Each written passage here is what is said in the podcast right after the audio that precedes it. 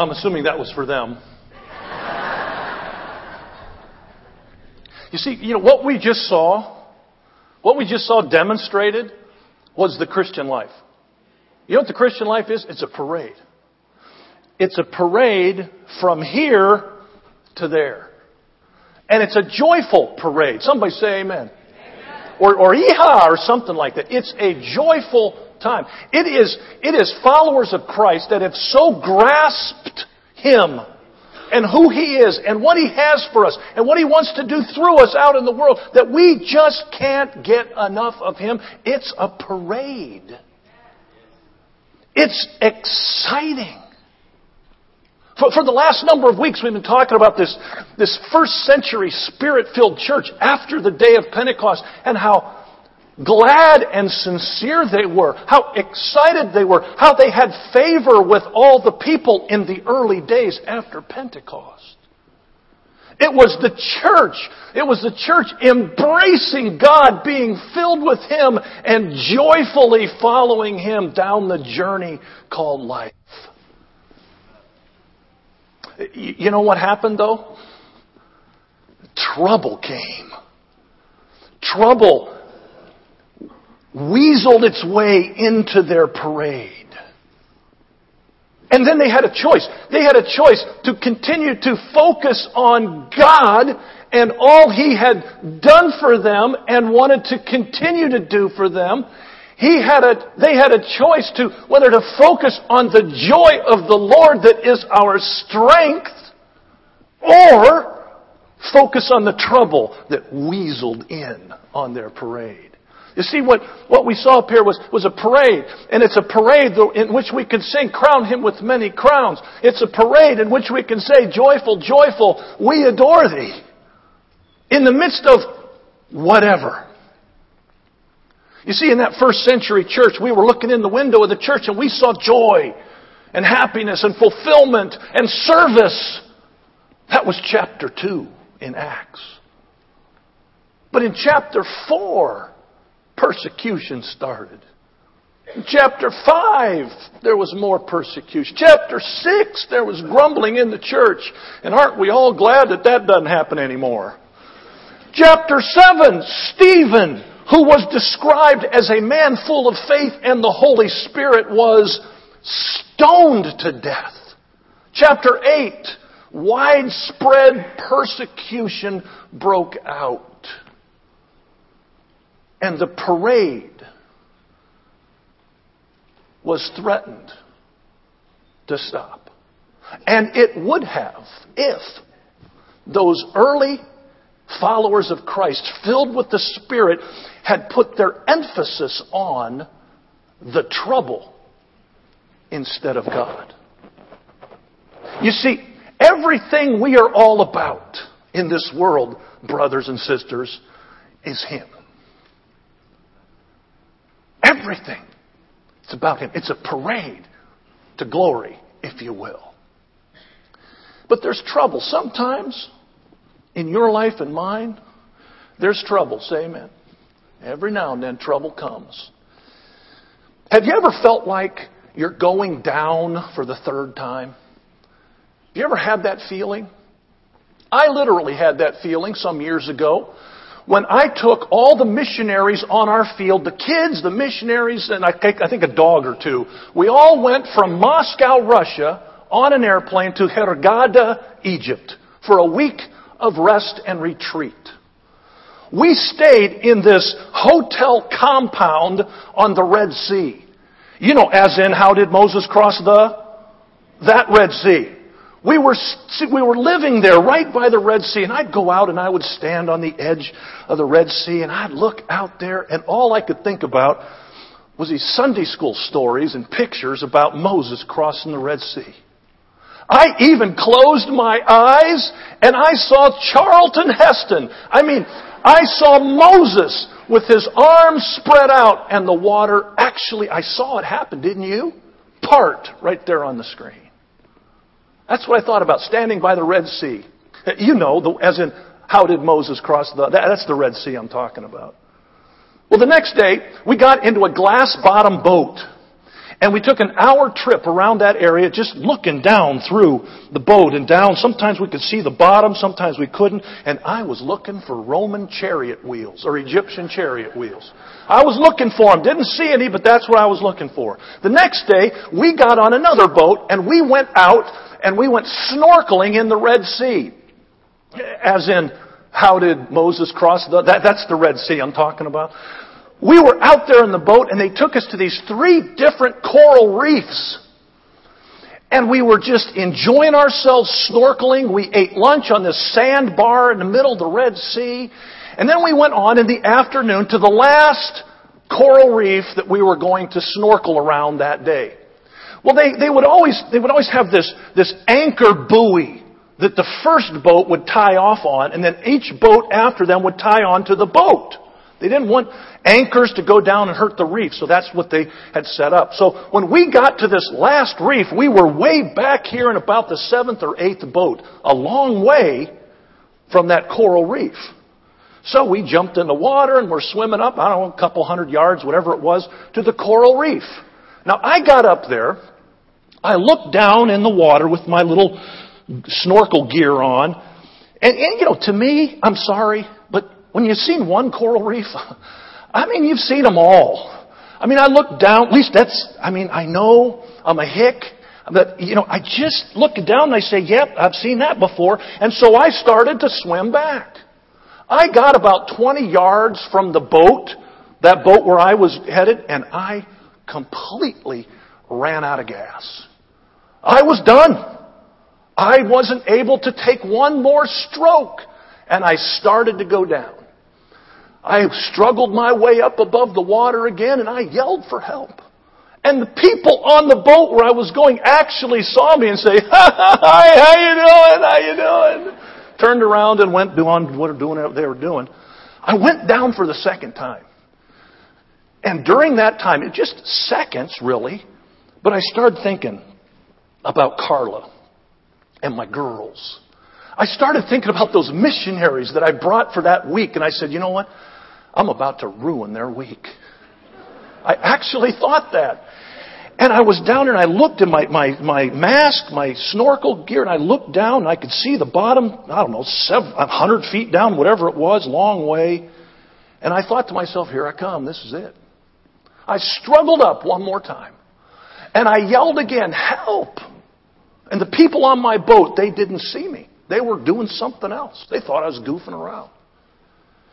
But that last time I yelled help, this guy from another boat, this Egyptian guy, jumped in the water, swam over to me, and pulled me to the boat where my friends were. You see, I don't know about you, but I know what it's like to go down for the third time. Followers of Christ, we don't always have a good day.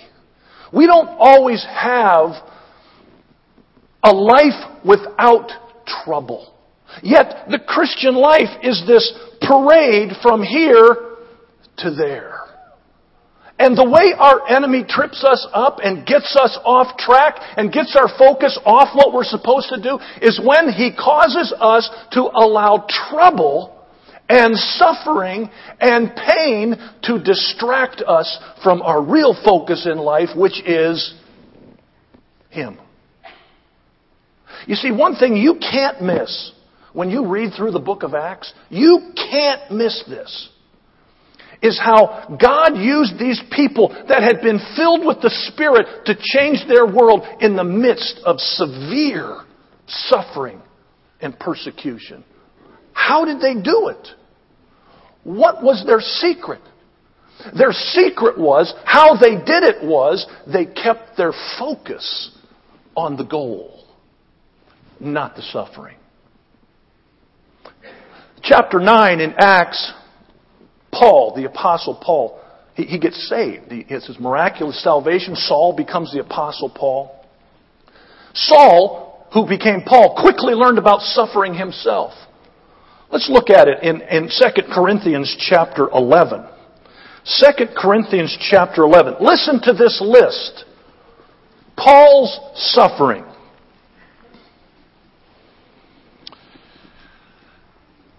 Well, I thought I had it. five times. Verse 24. 2 Corinthians chapter 11, verse 24. Listen to this. 5 times I received from the Jews the 40 lashes minus 1. 3 times I was beaten with rods. Once I was stoned. 3 times I was shipwrecked. I spent a night and a day in the open sea.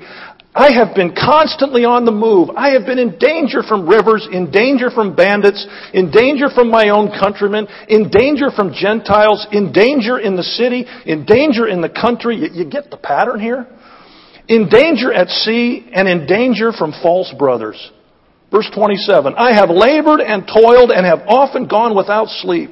I have known hunger and thirst and have often gone without food. I have been cold and naked. Besides everything else, I face daily the pressure of my concern for all the churches. Paul knew suffering. And yet God used him, in spite of all of that and more, to change his world. Paul single-handedly changed his world through all that suffering. What's the secret? The secret is to focus on God and not the suffering. Because we all know that suffering comes to everyone sooner or later. So we can either allow it to knock us off the path or to stay in the parade. Crown him with many crowns. Joyful, joyful, we adore thee. And walk as more than a conqueror through Jesus Christ our Lord. In chapter 12 of 2 Corinthians, Paul says this.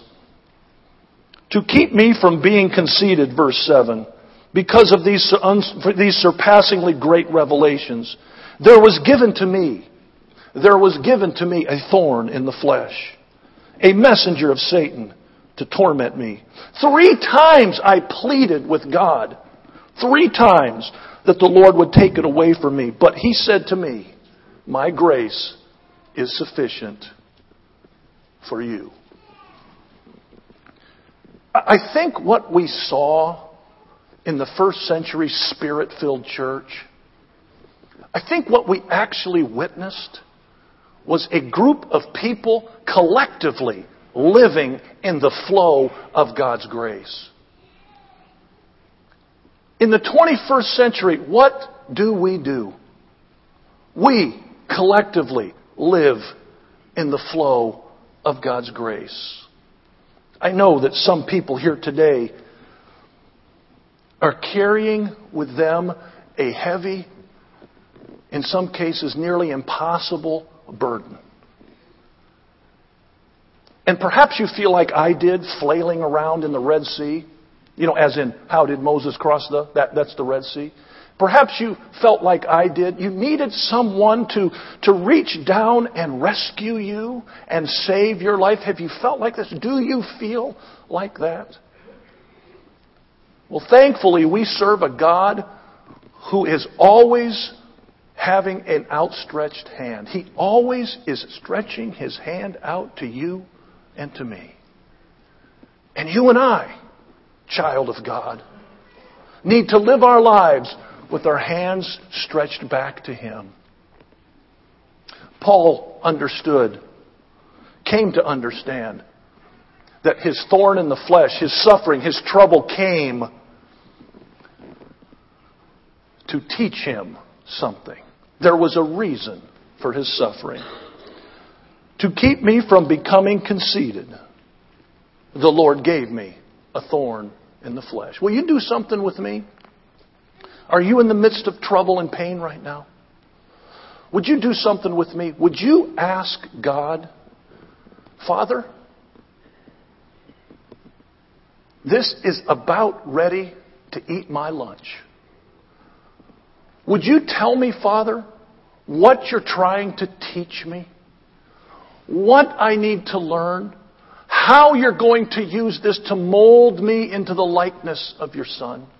You see, Paul, when he figured out what his suffering was for, God didn't cause it, but God used it. When Paul figured out what his suffering was for, He didn't ask for it to be removed anymore, which, by the way, isn't wrong to do. For Paul, he didn't ask for God to remove it. He rejoiced in the fact that God was using it to mold him into the likeness of His Son. Brothers and sisters,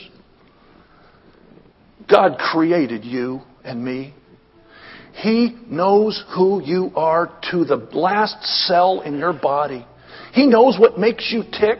He knows what you need. He knows what it's going to take to get you and me to become the people that He needs us to be to change this world, just like those people in the first century. Fortunately or unfortunately, that journey of becoming all that God wants me to be involves some pain and suffering. Sometimes it is more than I can bear. That's why it's so significant for God to say, "My grace is sufficient for you." Lord, descend upon us. Gather us up and hold us close. Speak into our lives your purpose for us right now. Use us, mold us, make us, Lord, into the likeness of your Son. Change us into the people you need us to be and we need to be to impact our world. In your time, Lord, make all things beautiful. In your name. Let's sing this song together. Listen to the words. In His time, in His time. People that are going to serve us the Lord's Supper, they can come at this time and begin to pass out the elements. Listen to this, brothers and sisters. Lord, please show me every day as you're teaching me your way. Yes, Lord. Yes, Lord. Just what you say. In the Church of the Nazarene, communion is open for anyone.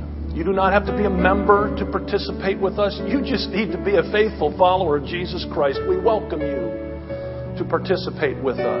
If you choose not to, just pass it on, and we will receive the communion elements together as a family. Let's continue to sing. In your time, in your time.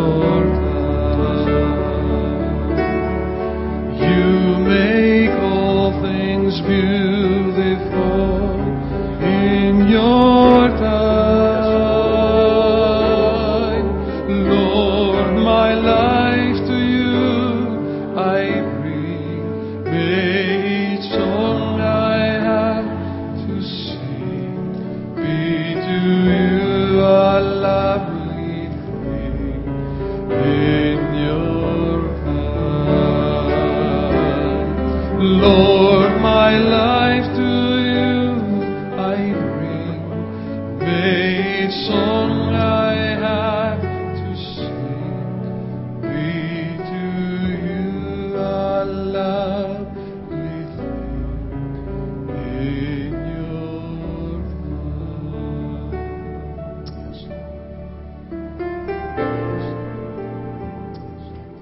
heart. Father, prepare our hearts to receive this Lord's Supper. Speak to us, Lord, to draw us into your presence. Lord, we love you. We don't understand you, Lord. We never will. But we ask, Lord, that you would help us to move closer to an understanding of who you want us to be. And Father, help us to fix our eyes on you, not our struggles. Lord, we need you. Sometimes life is overwhelming, Father. We desperately need you. Help us, Lord, to long for you. Prepare our hearts. Yes, Lord. Yes, Lord. Yes, Lord. Yes, Lord. Yes,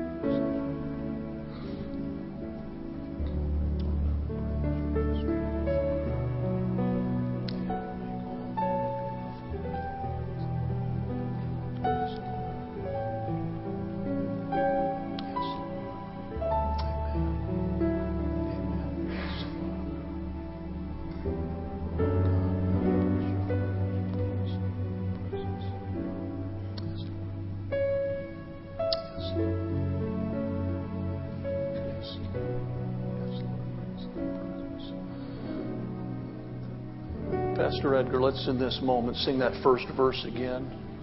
Let's just sing it. Listen to these words. Lord, speak into our lives today. Let's sing together. In His time.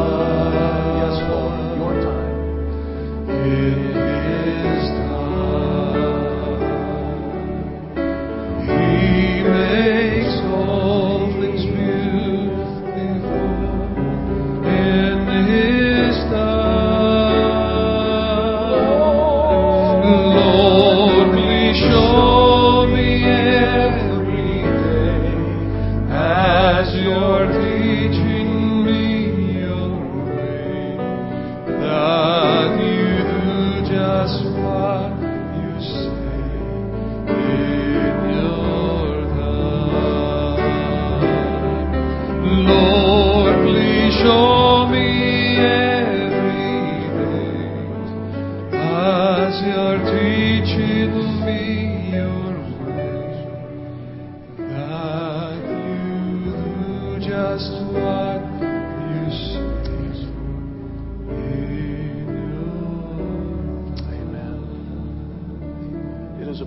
to approach the Lord's table and receive the Lord's Supper together as we remember what He did for us in the fullness of time. Christ died for us, and it continued to the day of Pentecost when the Holy Spirit was poured out in the fullness of time. All that happened, and everything that is possible in Christ for you and me is a result of that.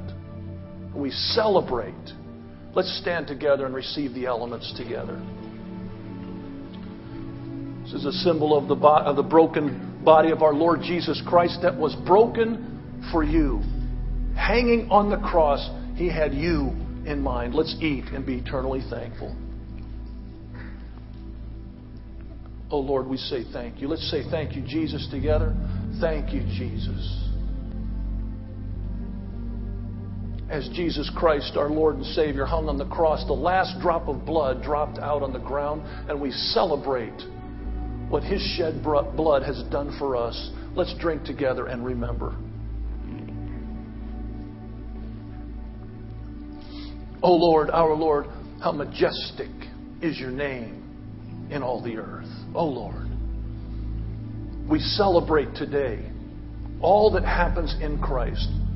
We jump on the parade, Lord, and we follow the brass instruments playing joyful, joyful, we adore Thee. And we sing praises to your name in spite of what this old world and our enemy throws our way. O Lord, our Lord, how majestic is your name in all the earth. And all God's people said, amen. God bless you. Amen. Thank you, Tim. Bless you.